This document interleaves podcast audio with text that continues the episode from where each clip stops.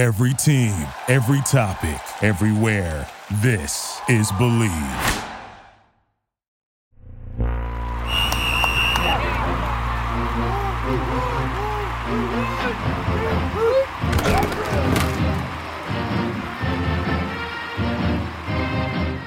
Welcome back to the Bleav Vanderbilt Football Podcast on the Bleav Podcast Network, presented by BetOnline.ag.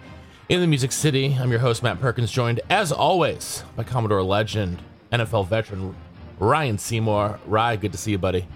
Good to see you too, Matt. Um, I'm glad you and I are not both 400 pounds after returning from Thanksgiving.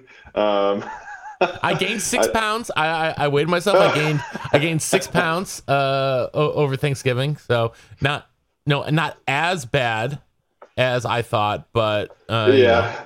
I'm not at my worse. old play. I'm not at my old playing weight, um, so that's good. As long as I'm under that, I still feel a little bit. I still feel good about myself. Okay, I'm not exactly what I weigh when I was playing ball, so I'm still winning in that category. but uh, did you have a good? Did you have a good time with family and friends? Yeah, man. We we had we had an awesome, awesome, uh, very uh, Vandy heavy Thanksgiving. Uh, me and my wife, uh, who is obviously a Vandy alum, were at the house of uh, our good friend Ashley, who's another Vandy alum, and uh, she was uh she played in the Spirit of Gold band for four years. So nice. Uh, yeah, we had uh we, we had a great time actually. It, it was really awesome. fun. We had well, I counted. We had two turkeys, thirteen sides, and four desserts.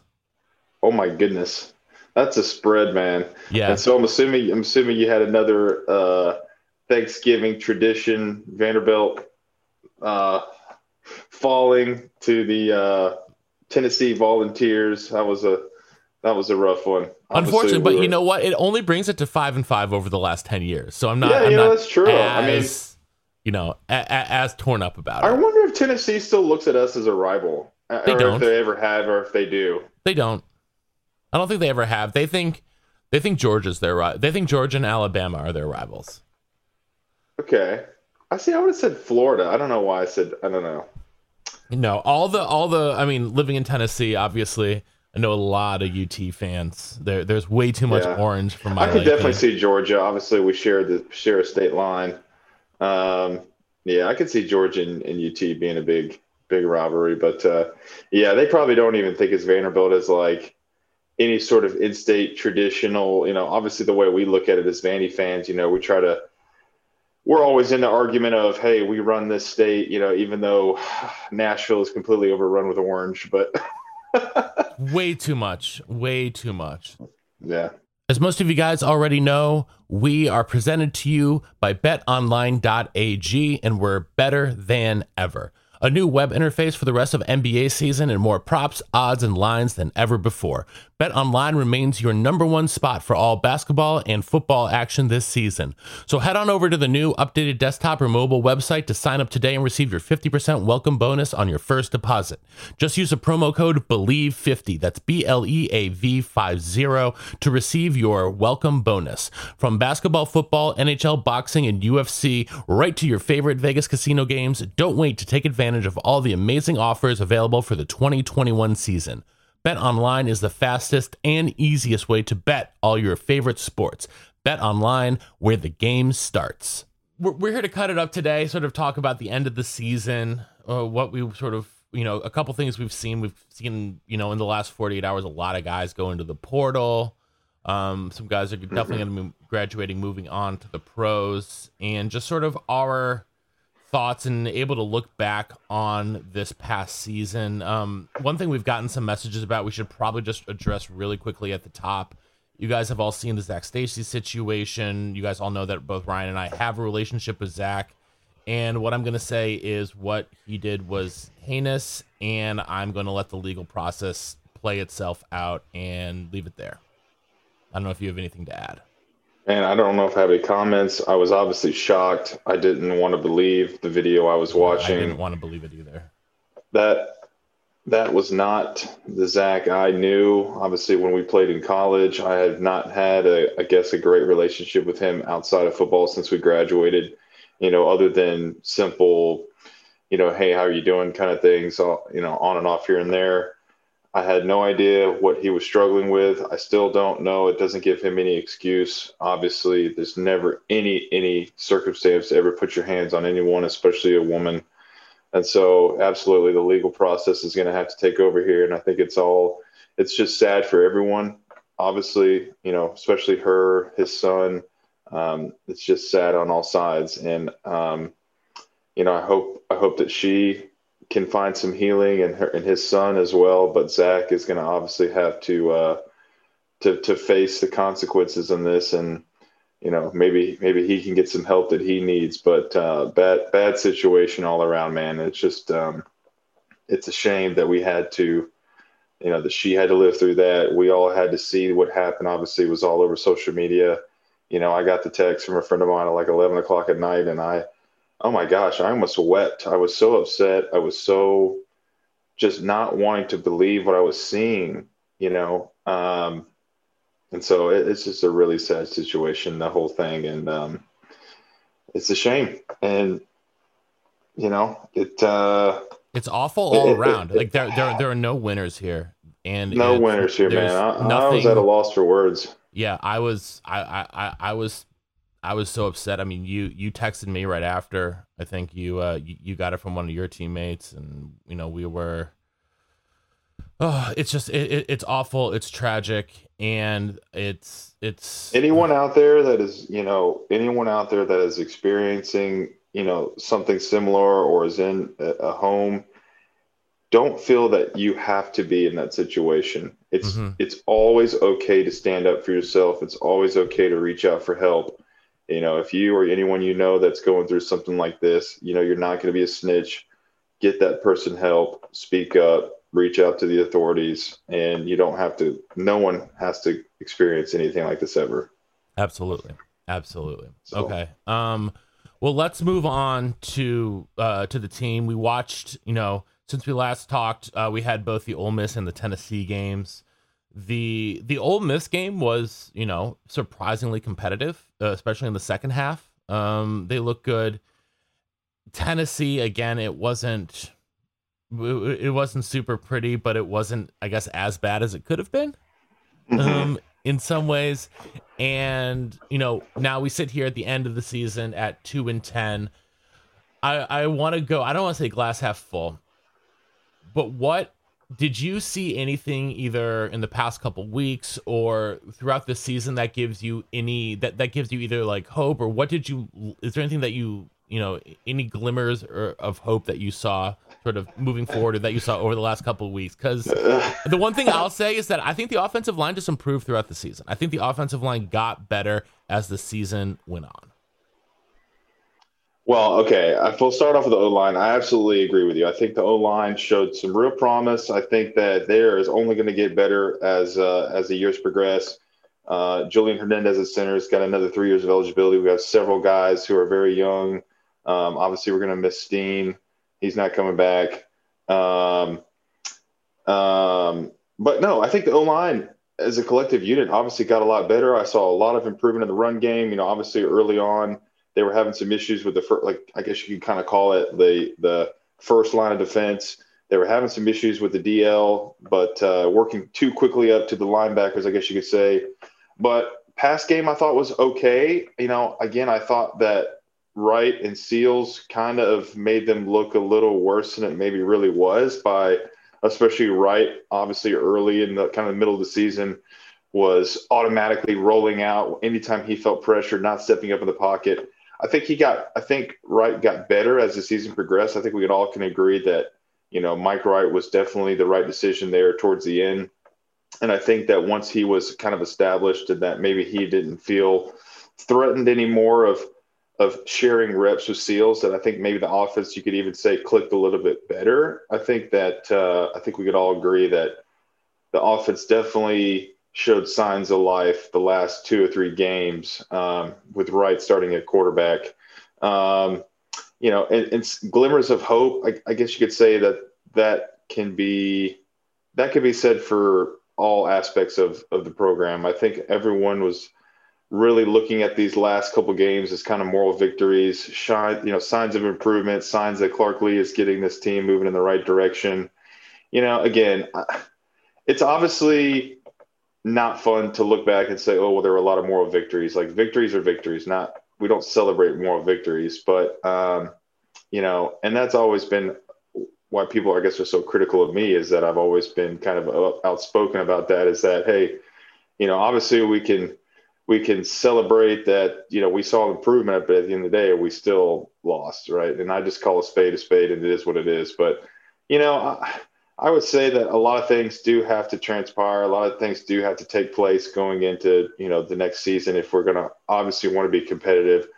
Do I think we're going to be a Do I think we're going to be a bowl eligible team next year?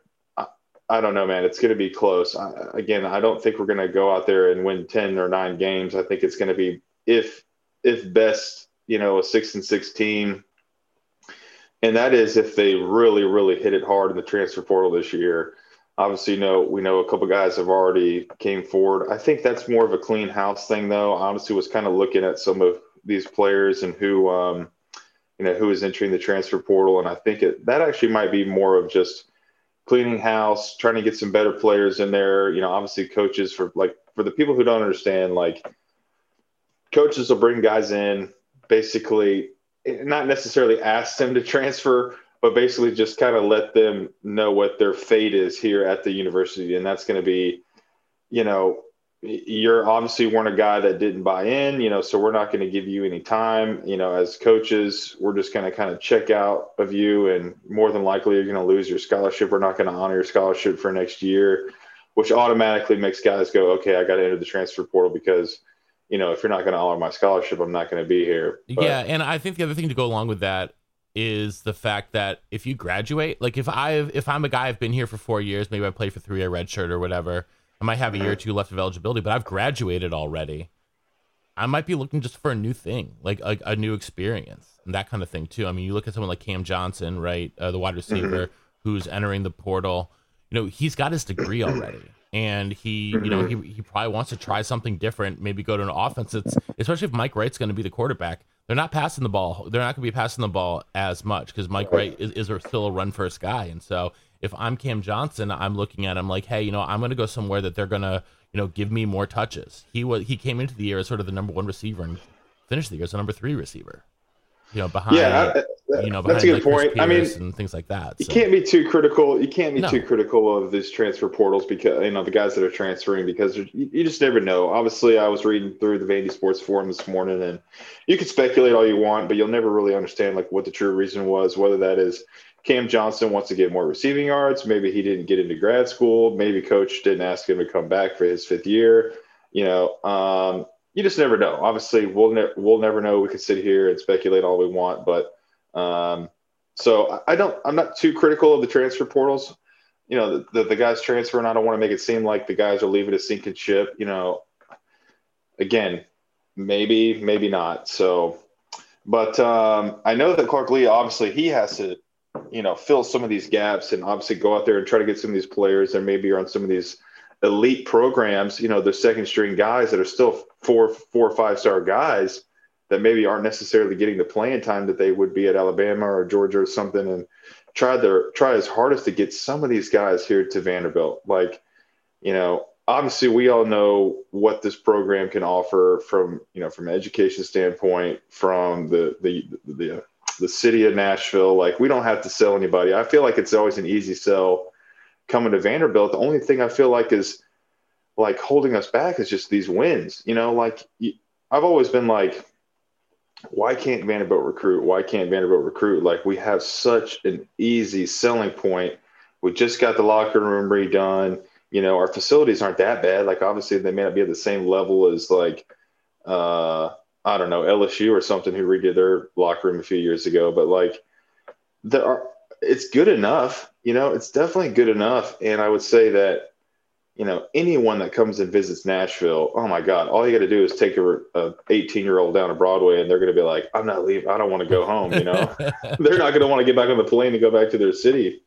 Uh, and so, you know, I've always felt like it should be such an easy school to recruit for, but I think it's those just wins and losses that are really keeping us from getting some of these players that have aspirations of playing in the NFL and have aspirations of, you know, going to bowl games and having just a different college experience. And the last five, you know, the last five teams at Vanderbilt, you know, I saw on, um, not to ramble, but I saw that I guess the new message that Clark and a lot of the administrators and the coaches all have is team two now. You know, hey, that was team one. Now we're moving on to team two. Did you see that? Like that was team not. one.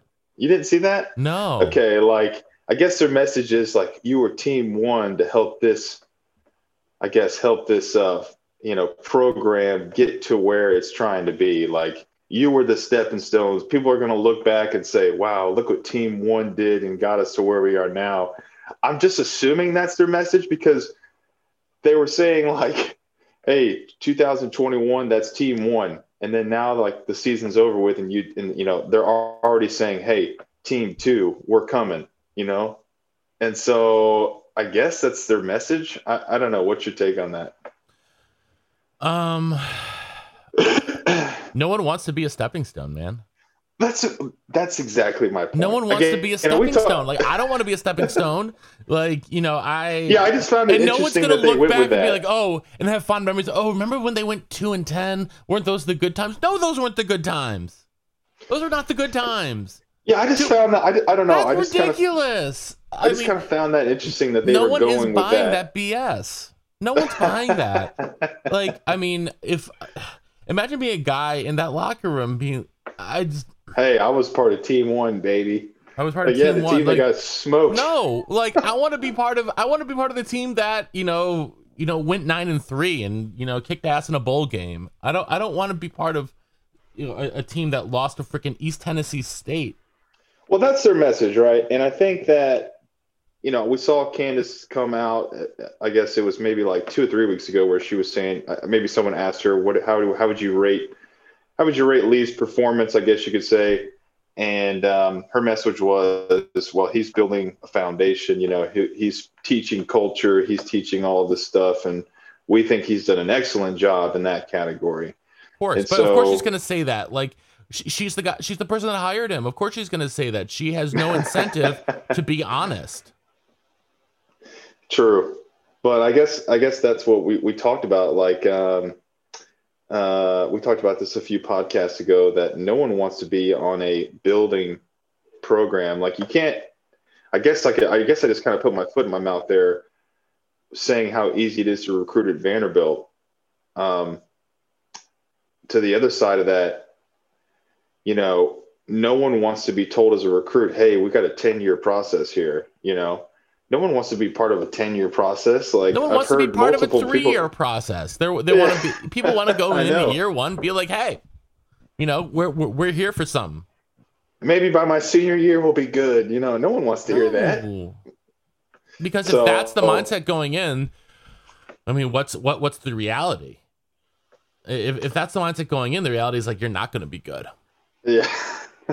so I yeah I don't know I don't know why I want to like focus too much on that, but I just saw where a lot of guys and a lot of coaches were saying that was you know we that was team one. Now we're going on to team two. And hmm. so that that that to me just kind of makes it seem like okay they're really putting all of their eggs in this basket of hey we're building something here. You know it's all about the process. It's all about the trajectory. It's all about building and again, I think as a recruiter, you don't want to hear, "Hey, we're building something here that you could be you could be a part of something special." It's like, dude, we want to be part of we want to be a part of a winning team, not a team that has moral victories or a team that's moving in the right direction. Because again, you're at the bottom. Like moving in the right direction does it, you know, does it mean that you're going to have a winning season? Moving in the right direction means like, hey, we went from zero wins to two wins. You know, yeah. like let's all remember that. I think people get kind of like confused and they're like, "Hey, I saw a lot of people on Twitter. I asked everybody, "Hey, what was your thoughts on you know Clark Lea? Did he meet your expectations?" Blah blah blah. I didn't see really any positive notes on there. I saw a couple about, "Hey, us moving in the right direction." And again, I I read those tweets and I'm like, "Yeah, we're moving. Yeah, we're moving in the right direction." But holy shit, like we went from 0 and 9 to 2 and 10. Like, I mean, yeah, we're moving the dial, but how how slowly is that dial moving? You know, and and, and next next year isn't going to be. You know, if you look at the schedule next year, I've got it pulled up in front of me. They're starting the season at Hawaii. which I mean, you know, I mean, I guess you start with a nice little nice little trip out to the islands. No, no one's going to complain about that, but Hawaii can put up points. I They've mean, got, that is such a far. That's 15 hours. I mean, not 15 hours. That's 10 hours, man. That's five hours to California, then another five hours to Hawaii. I've never been to Hawaii. 10 hour flight. So, uh, I've never been to Hawaii, so I, I I can't say for certain. Um, they've got Elon. I mean, another another FCS team, but Elon is. I mean, e- ETSU actually ended up being the number seven seed in the FCS playoffs this year. But for the God, for God's sakes, it's like Elon. Elon, if they, if they lose to Elon, it's even worse than losing to ETSU, as far as I'm concerned. Then they have Wake Forest. Uh, Wake Forest ten and two this season. They're in the ACC title game, and they have the one of the most ridiculous offenses in college now. They'll be losing a lot of guys from that team, but still, Dave Clawson is an upper echelon coach. And Wake Forest is even smaller than Vandy. Wake Forest is the smallest Power Five school that there is uh, in, mm-hmm. in, terms of in terms of total student population. They have a lot of the same issues when it comes to recruiting and things like that, academic standards that Vanderbilt has. Yet somehow they are able to routinely pull off six, eight, ten win seasons. Then they're at Northern Illinois. Northern Illinois is the MAC West Division champion this year. Uh, historically, a very strong MAC program, and then they get to go to Alabama. Yeah, and then you then it then it really and really then starts. the SEC schedule is pretty rough. At Alabama, Ole Miss, at Georgia, at Missouri, South Carolina, at Kentucky, Florida, and UT. Oh my God! What a grind that second half of the season is. Is that all SEC teams? The last six games? Their last uh, no, the last eight are all all all eight SEC games are all in a row at the end of the season, and the two teams they get from the West are Alabama and Ole Miss. Like it's just. Yeah, that's a brutal. It's a murderous that's a brutal row. schedule. It's a murderous row. I mean, you, you couldn't have asked for, you, you couldn't have asked for much worse. I know, man, and I hate to just be, I hate to just be, oh my god, so critical and so like negative, but I just don't know as of right now, I don't see us beating any of those teams next year. I mean, uh, the SEC teams, like how maybe could you? one. How, like, how could you foresee this team beating one of them? I exactly. That's what I'm saying. Like we have to see drastic changes this offseason. Like I don't, you know, obviously something's going to happen with coaching staff. So I think. Do you think you that? Do you think it would be prudent to bring in another new offensive coordinator, having their fourth offensive coordinator in four seasons? Oh, I don't know. Um, um, I was looking at I was looking at the, the Vandy Sports um, chat room this morning. I know. I think I think I was seeing chatter about that. Mentor was leaving and that Raih was going to be was going to come back. At least that's what I saw the chatter this morning, and that they're going to give Raih like a full season to prepare. I guess because obviously you know he got thrown in. Have uh, or Lynch, I mean Lynch, right? Who's a, who's the OC? I always get confused. Lynch is Lynch came in. Um, yeah, yeah. Raih's Raih's OC right now, right? Yeah, but he's not calling plays anymore. Remember, they had like the the the change that they are um, Lynch is calling the plays. Yeah, Lynch he got put the... in. He got put in right before the season, right? Yeah, like literally... he got put in like a few days, like right before the season started. Correct. Yeah. Okay. I don't know why I always get their their names backwards, but Lynch. Um, yeah, Joey Lynch, heard, Joey Lynch, Lynch who is the quarterbacks coach slash his, his official title I think is passing game coordinator is has been the one calling plays. Yes. Yeah, Lynch, as I heard, I heard is coming back and is going to be full time OC. Um, so that's just some of the chatter I heard on the on the forum this morning. Although people don't freaking know what's going on. Um, I don't know, man. I just didn't see like the offensive play calling this year have any sort of. I just didn't see us outwitting or outsmarting any defenses. Like so, and then some of these play calls, I you know I saw where that were just kind of like, what were you thinking? But then again, you know, like you said, we've had four OCs in the last four years. Like, what does that say to you know other coaches that are maybe perhaps looking to come in? I, I don't know. That's kind of a tough situation. You know, do you give this guy another shot? You know, do you give him a chance to build some, you know, build more strength with the current players? Okay, or... so what I will say is that on sort of like the the plus side, if you will, Lynch did not get like an off season to like really put his offense in place, right? He was sort of thrown Mhm. into calling plays right before the season. So to me, that means if he maybe has a full off season, and we saw some new wrinkles as the season went on, and I feel like if you get a full off season where they say, okay, Mike Wright's going to be the guy, hmm let's we're going to build an offense around his skill set. That's what you need to do. I mean, yes, that's what you have to do.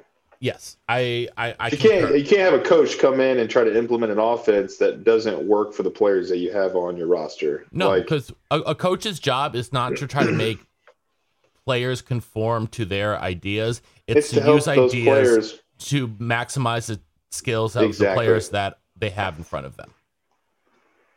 Correct. And so I see where you're going with this. I mean, obviously, yeah. I mean, I think if he has an absolute, you know, if he has an offseason to prepare, knowing that Mike Wright's going to be the quarterback, you know, finding ways to implement an offense that's going to that's going to help bounce off of his skill sets, then yeah, I think that is a that is a positive way that you can you can spin this. Um, you know, from a negative side, maybe players are oh my god i don't want to relive i don't want to relive another year of this you know? We saw what happened last year with the offense not being able to put enough points you know? So um i don't know that'll be interesting. You know obviously there's always going to be young you know young coaches out there that maybe might be in a lower conference or coaches that might be in you know division two or something that are great coaches that are dying to be you know on an sec program even if it is a vanderbilt. So there are always going to be coaches available that are itching for this opportunity. So to say like, oh well, you know, if we bring in another, it doesn't look good for this coordinator to come in because we've only had we've had four in the last four years. Like, no one's going to want to kind of take this job. I, I don't know. I think there's plenty of hungry coaches out there that would die to have this, you know, to be the to be the OC for Vanderbilt. So We're excited to announce a new sponsor, and that is Lightbox. Say goodbye to dull gifts.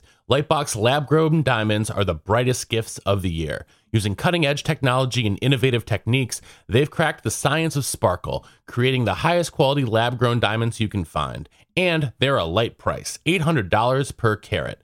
They have the same chemical makeup of natural diamonds, but are grown in a lab. Because of their process, they can create stones in blush pink and beautiful blue, as well as a classic white.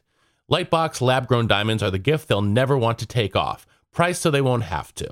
They really do make any outfit sparkle. So head on over to lightboxjewelry.com and add sparkle to your holiday shopping. That's lightboxjewelry.com. Lightbox diamonds, never a dull moment. Oh, it's just it, it, it- it's it's really you know is it- Clark Lea going to stay? Yes, he's gonna stay unless Notre Dame decides they want to hire him. But I don't think that's happening. I don't think uh, Okay. because you know no because uh, you know I, I think that Notre Dame is gonna try to promote Marcus Freeman. I mean, as of yesterday, that seemed to be the scuttle. But I don't think anything has uh, come out um, about the Notre Dame coaching search or who they're going to or, or who they're going to hire since you know we, we started recording.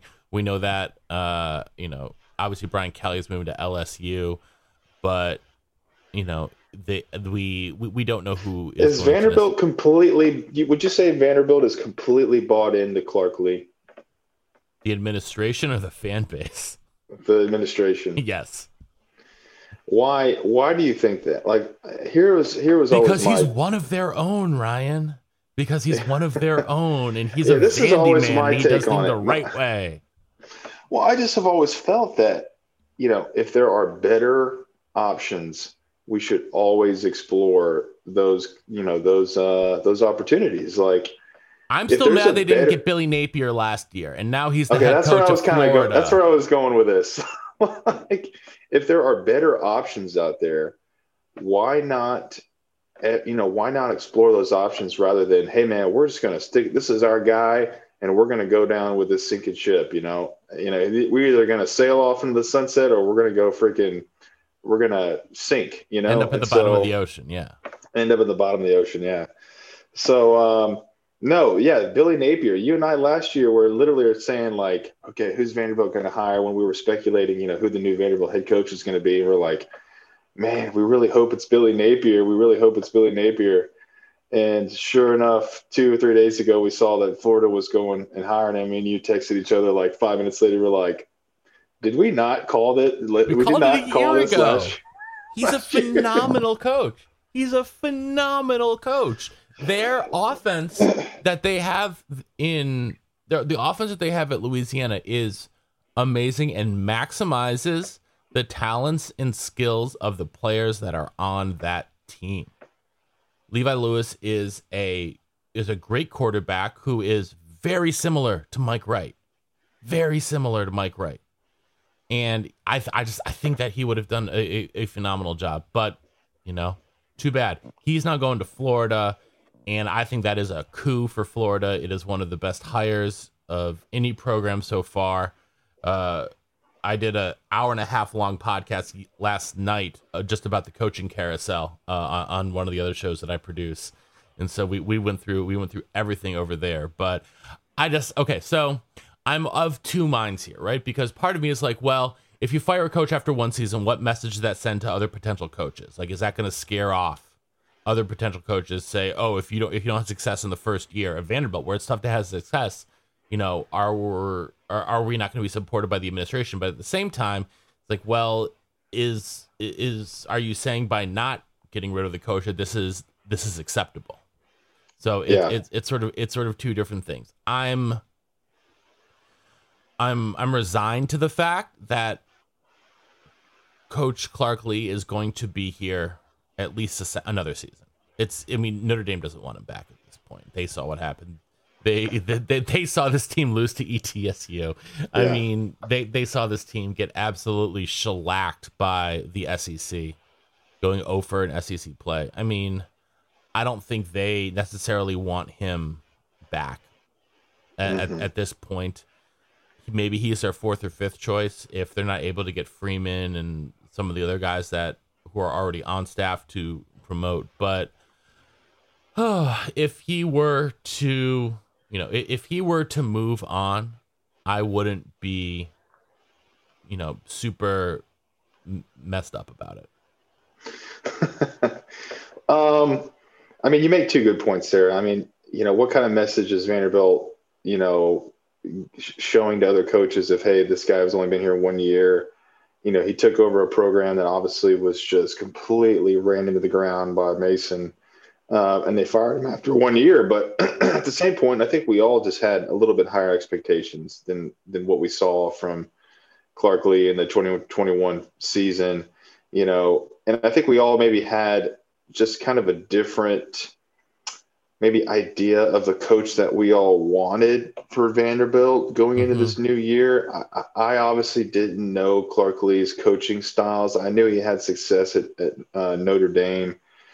I guess I never really paid attention to what his personality was like, and I think we all like that's one of the first things that all you know that jumps out to us all the time is you know Clark always has this kind of same flat message, always the kind of same monotone, and you know as excited you know as fans we're all just like at the edge of our seat what's going to happen are we going to take a turn in the right direction are we going to keep going you know, down the same path that Mason had. We're all just like right there, just like hoping that we're going to see some life and that we're going to, you know, that he's going to be the one to turn it all around.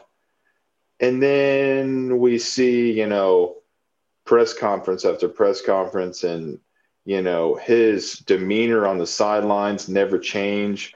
And I think that was all something that, you know, we can agree as fans that we were hoping to see more of is more passion, you know, more excitement like we all have because obviously, you know, he played at Vanderbilt. He he he understands how it is. I mean, he he gets that he, he knows it's a tough place to win at, but like as Vandy fans, the last 10 years, we've all just been dying to get some sort of life given back to us. And we were all saying, Clark Lea is going to be it. Clark Lea is going to be our new savior. And then, you know, to fall to ETSU to not win an SEC game, you know, to finish two and ten, and to not see that excitement from Clark Lea, I think was one of the things I struggle personally with the most, right?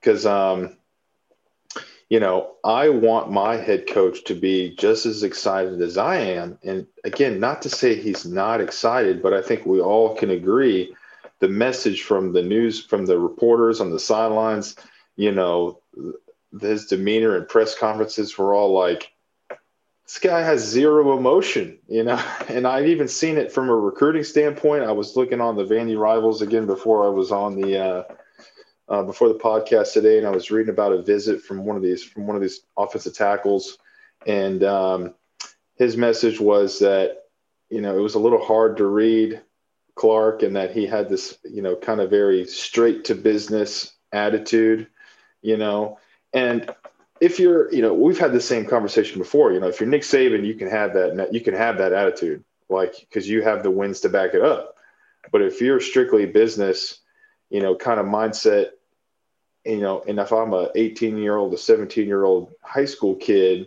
um, I'm going to think this guy's full of shit. Yeah, you know, absolutely, absolutely. So, like, it's like, who does this guy think he is? Like, you know, dude, you're two and ten. Exactly, like, exactly. You didn't win an SEC game. I mean, you got outscored by God knows what in conference play. So I just don't want, you know. So I just, again, like, I guess my whole point was is that I just, I, I think we all had maybe different, at least I know I had different expectations of what I was hoping that, you know, Candice, the head coach that she hired, I like, I just had different expectations on who this coach was going to be. I, I was hoping again for more of a outspoken type of coach that was going to bring just immaculate, unmatched energy to this program that needed it so badly. Mm-hmm and only to fall, you know, only to beat, you know, Colorado State and um, Connecticut and Connecticut finished two and ten, and to have the same tone of voice he did week one as he did week twelve. Um, that scares me. That scares me for next year. That scares me for us in recruiting. That just is what really scares me. And again, I don't want to sound like an asshole, but like you know, firing a head coach after one season, but it's also not, it's okay to say that we, you know, we drop, you know, we missed the boat on this one. Like we dropped the ball. Like, okay, you know, this is what we were looking for. And unfortunately we didn't, we didn't find it. And it's okay to say we messed up. Like, I feel like that's what, I feel like that's what Vanderbilt is so afraid of is to like have any accountability to say, Hey, we messed up. I still, and again, we talk about this all the time. I still have yet to ever hear Candice or the administration say, you know, we are sorry for letting the program get to where it is now. There's like zero accountability. They don't want to ever be like, it was our fault. Like, it's okay if you dropped the ball and didn't hire the head coach that we needed, and to admit that and to say that, you know, Vanderbilt is going to uh, is going to try to put together a staff that's going to bring more energy, that's going to, you know, excite fans, excite players, excel in recruiting. And, you know, unfortunately, we thought that Clark Lea was it. We've all talked and agreed that, you know, this isn't the direction we want to move in. We're going to move in another direction. And I don't think that anyone or any of these other coaches would be scared about that. I think I think you could make the the argument about, hey, this isn't the exciting head coach that Vanderbilt needs to turn this program around. And I don't think coaches are going to look at that and say, "Oh my God, well if they can Clark Lea after one year, what you know, what are my chances?" But again, that's not the type of coach that we need. The type of coach that we need is going to, you know, not take no for an answer.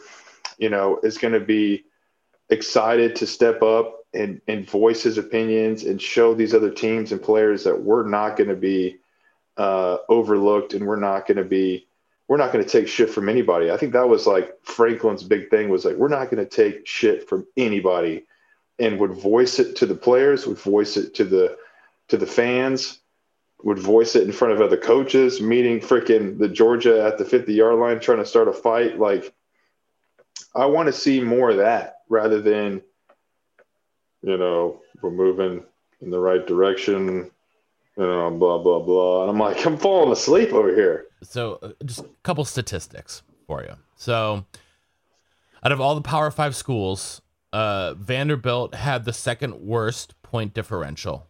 uh, in conference play. Vanderbilt was averaged uh, was outscored by 26 points per game in conference play. Um, in, in, in eight games, they in, eight conference games they scored 109 points and gave up 317 points. Uh, the only team that was worse than them was oh. Duke. Uh, in, in, that, and Duke was uh, Duke was particularly atrocious because Duke's defense was uh, just something, just absolutely piss poor. We've never seen before. Uh, but Duke gave up. Uh, Duke lost by an average of 31 and 31 and a half points per game.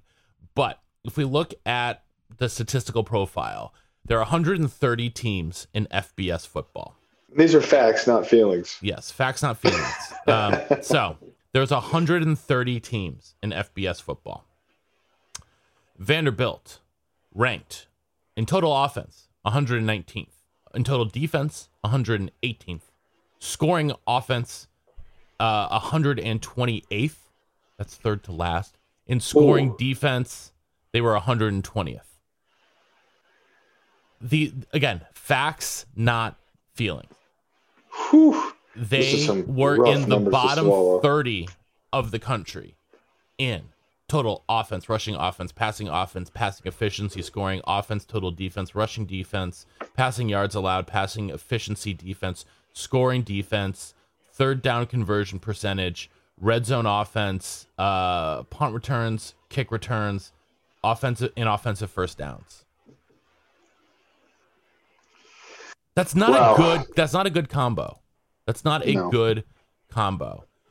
In fact, they were ranked dead last in the SEC in nearly every single category outside of penalties.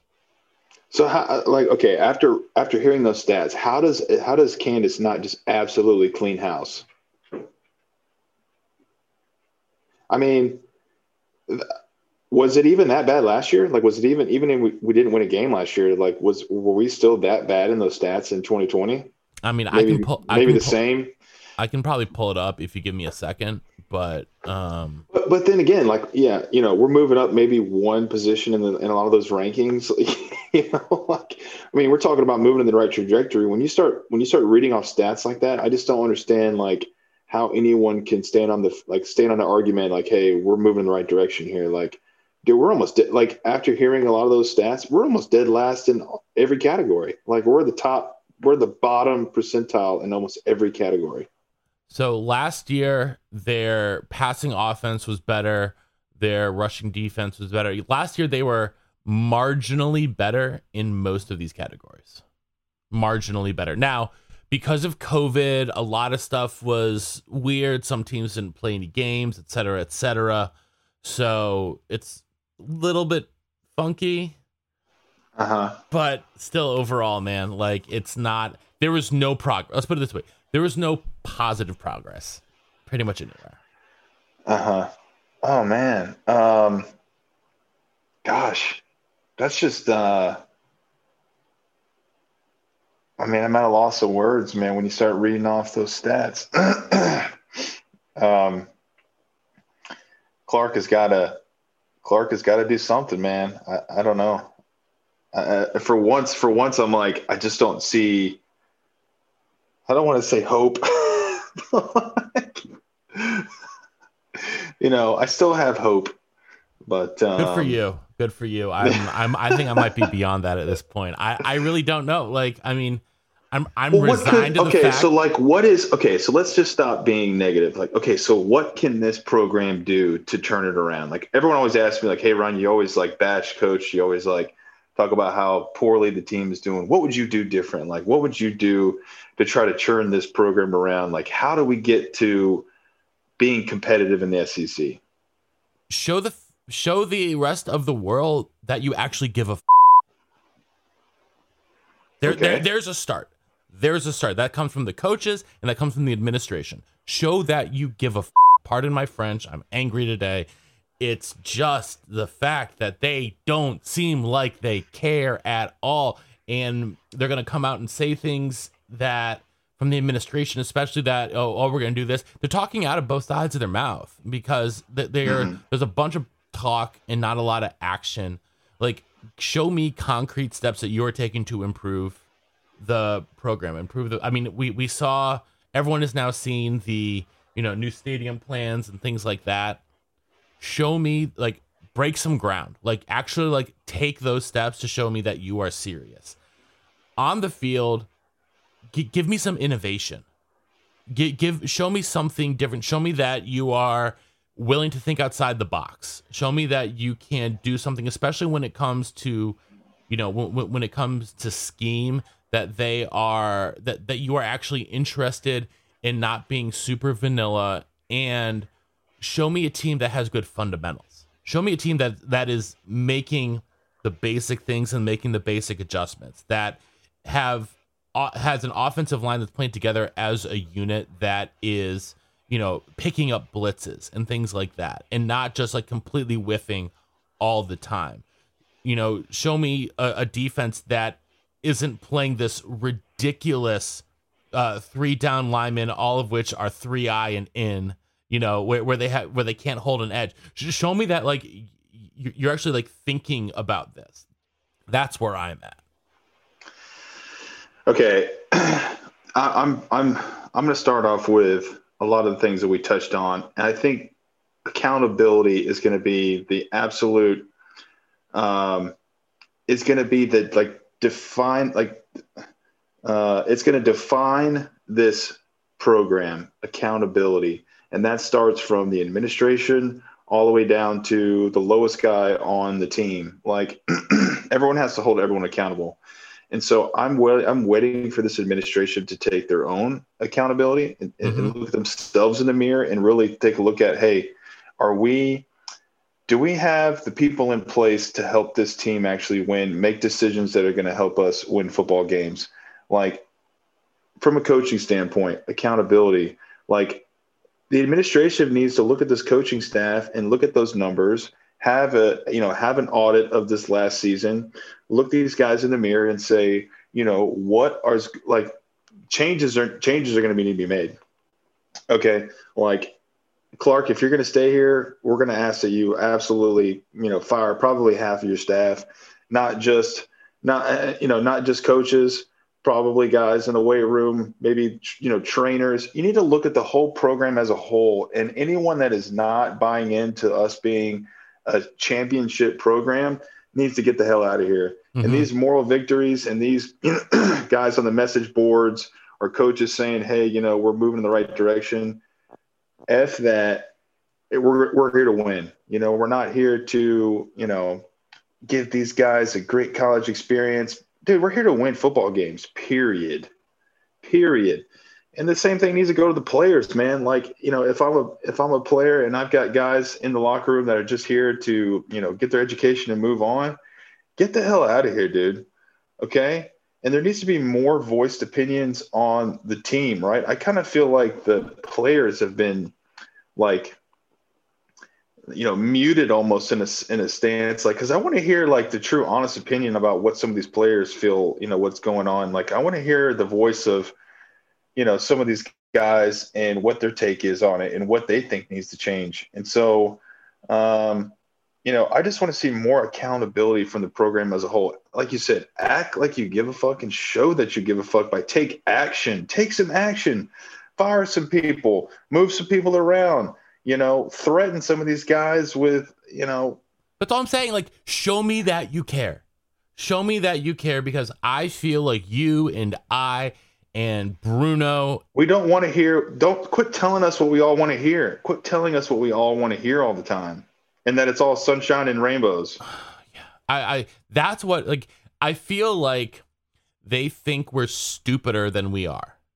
Like, I feel like, like, I feel like we're, we're being infantilized at times. Like, they're trying to say, oh, no, everything is great. Everything is okay. It is, it's sunshine and roses and babies and puppies and all these sort of things. When no, like, I'm not an idiot. Like I know what I'm seeing on the field and I don't like it.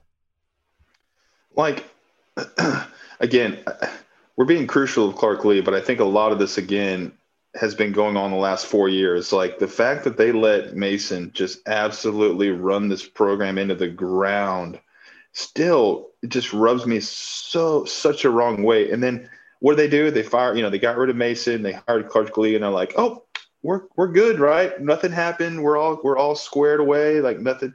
Like it is a sh- it is just a shame that the program is where it is right now, especially again after you know where Mason took over in 2013, the best pro, you know, the best this program has ever been in school history, and for him to just drive it right off of a cliff, you know, yeah, he went, yeah, he went to two bowl games, but again, I think that's all on Franklin. I think that that was his players, you know, mm-hmm. and that the, you know, you can't argue the fact that the team just slowly, slowly, slowly kept falling off a cliff until, you know, we didn't win a freaking game his last year.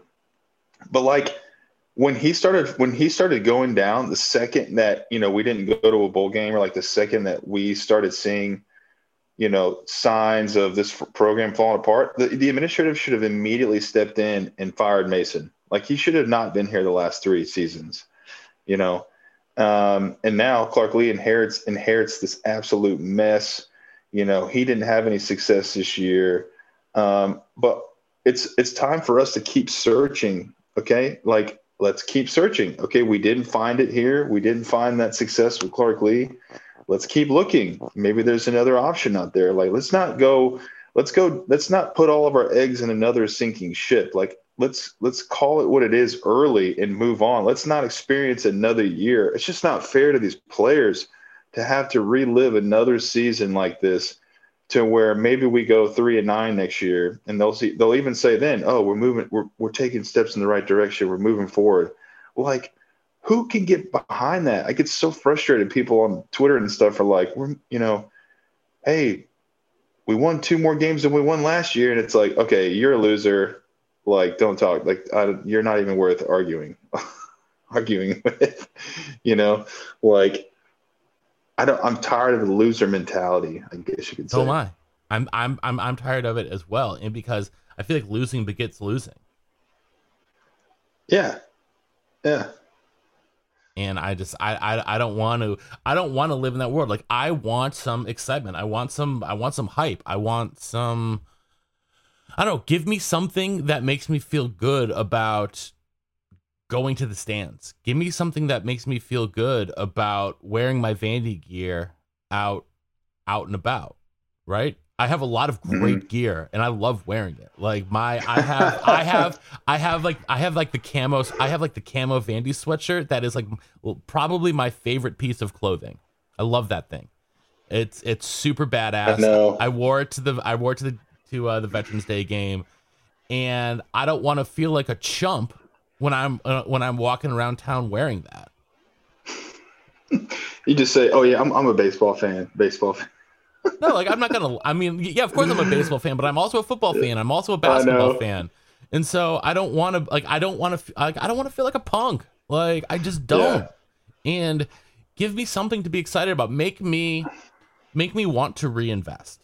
Make me want yeah. to reinvest and make me want to be like, hey, like you should be paying attention. Make me make me be able to tell my friends who well, didn't just, go to Vandy you know, they've always they their messages from the administration is like, hey, at Vanderbilt, we're going to win games. At Vanderbilt, you know, we take excellence in everything that we do. But you don't show us that, right? You just say that. Like, you don't actually show that. If you actually believe that the message was winning championships and you actually truly believe that, you know, winning football games was really important, you guys actually would do something. You would break some ground on these facilities, which you would have done 10 years ago. Okay. You would have actually stepped in when you needed to and fired Mason three years ago. Mm-hmm. You would seriously take Clark Lea and bring him into his office and say, dude, you got to step it up. Like, I don't give a shit. Like, if you're an alumni here and it's only been year one, I don't give a damn. You got to step the F up. Otherwise, your ass is gone.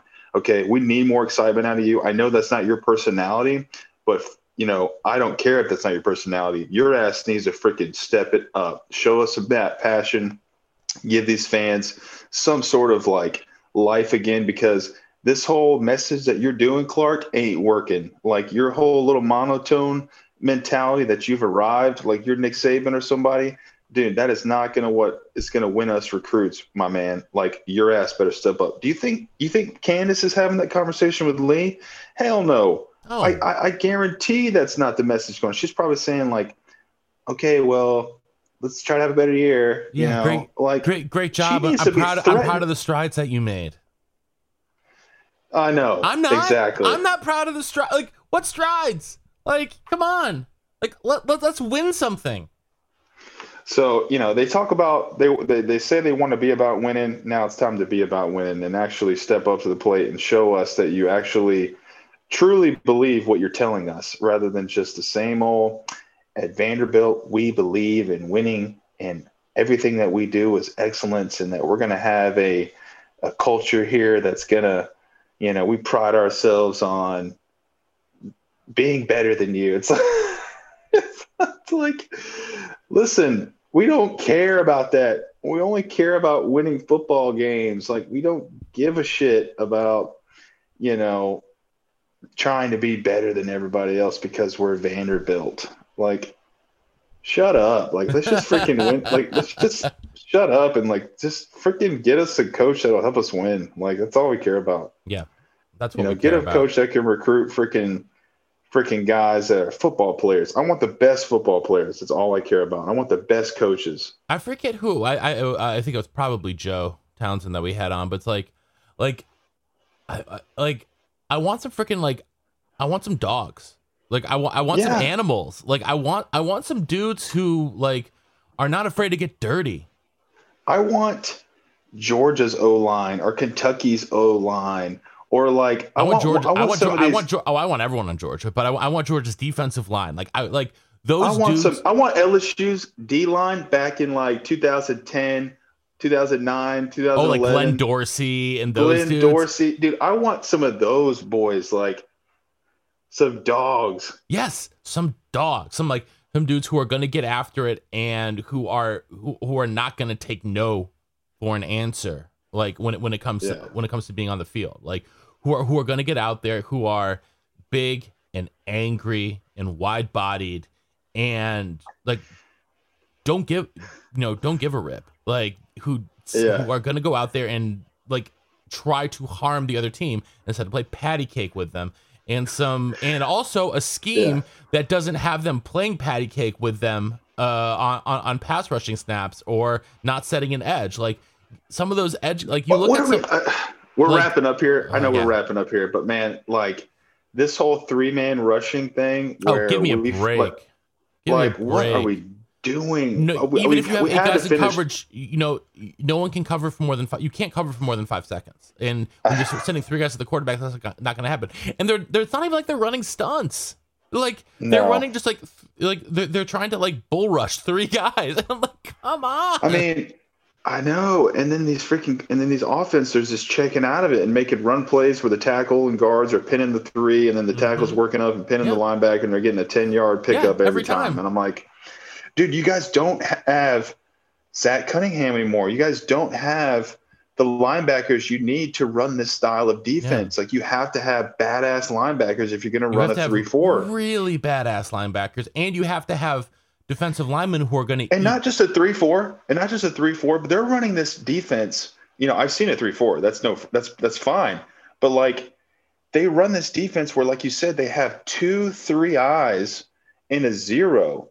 Like usually when you run a three four, you run an end, okay, a shade, Mhm. and like a four eye on the backside. But then you have a stand up linebacker that's on Yes. the edge. That that's your Yes. DN, yes, and that's usually your Sam, your Mike, and your Buck and your Will. Mhm. These guys are just doing a three man down front Mhm. with tr- with four tr- with uh, four true linebackers that like are off, off. On, ball, yeah, off the ball. yeah. I'm like, what are we doing? Like, you know, there was multiple times where I tweeted about that, and I'm like, we're not that. We're not that team.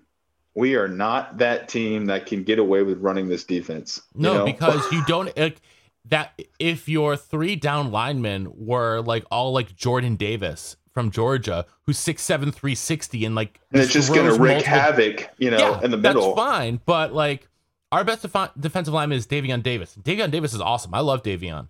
I, I think he's a great player, but he's a little bit of an undersized nose, and he's quick and can penetrate, but he's not clogging up blockers, right?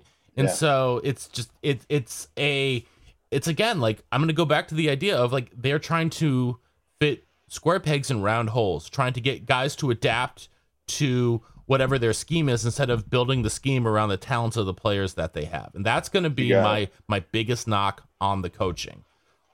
So, you know, I, I will I, I will hold off judgment a little bit for uh, for the offense if they're able to build something around Mike Wright in the offseason. But mm-hmm. for the defense, man, like I, I gotta see something. I really gotta see something. So all right, Matt.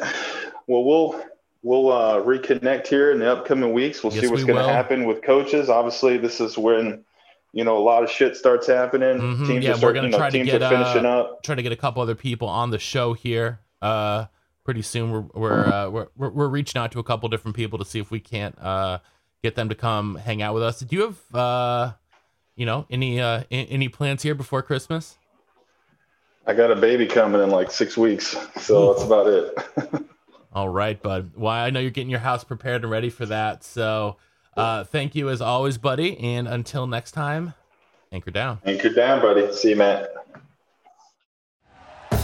Thank you for listening to Bleav. You can show support to your host by subscribing to the show and giving us a five star rating on your preferred platform.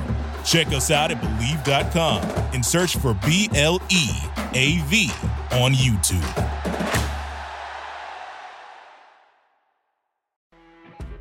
You know, when you're listening to a true crime story that has an unbelievable plot twist that makes you stop in your tracks?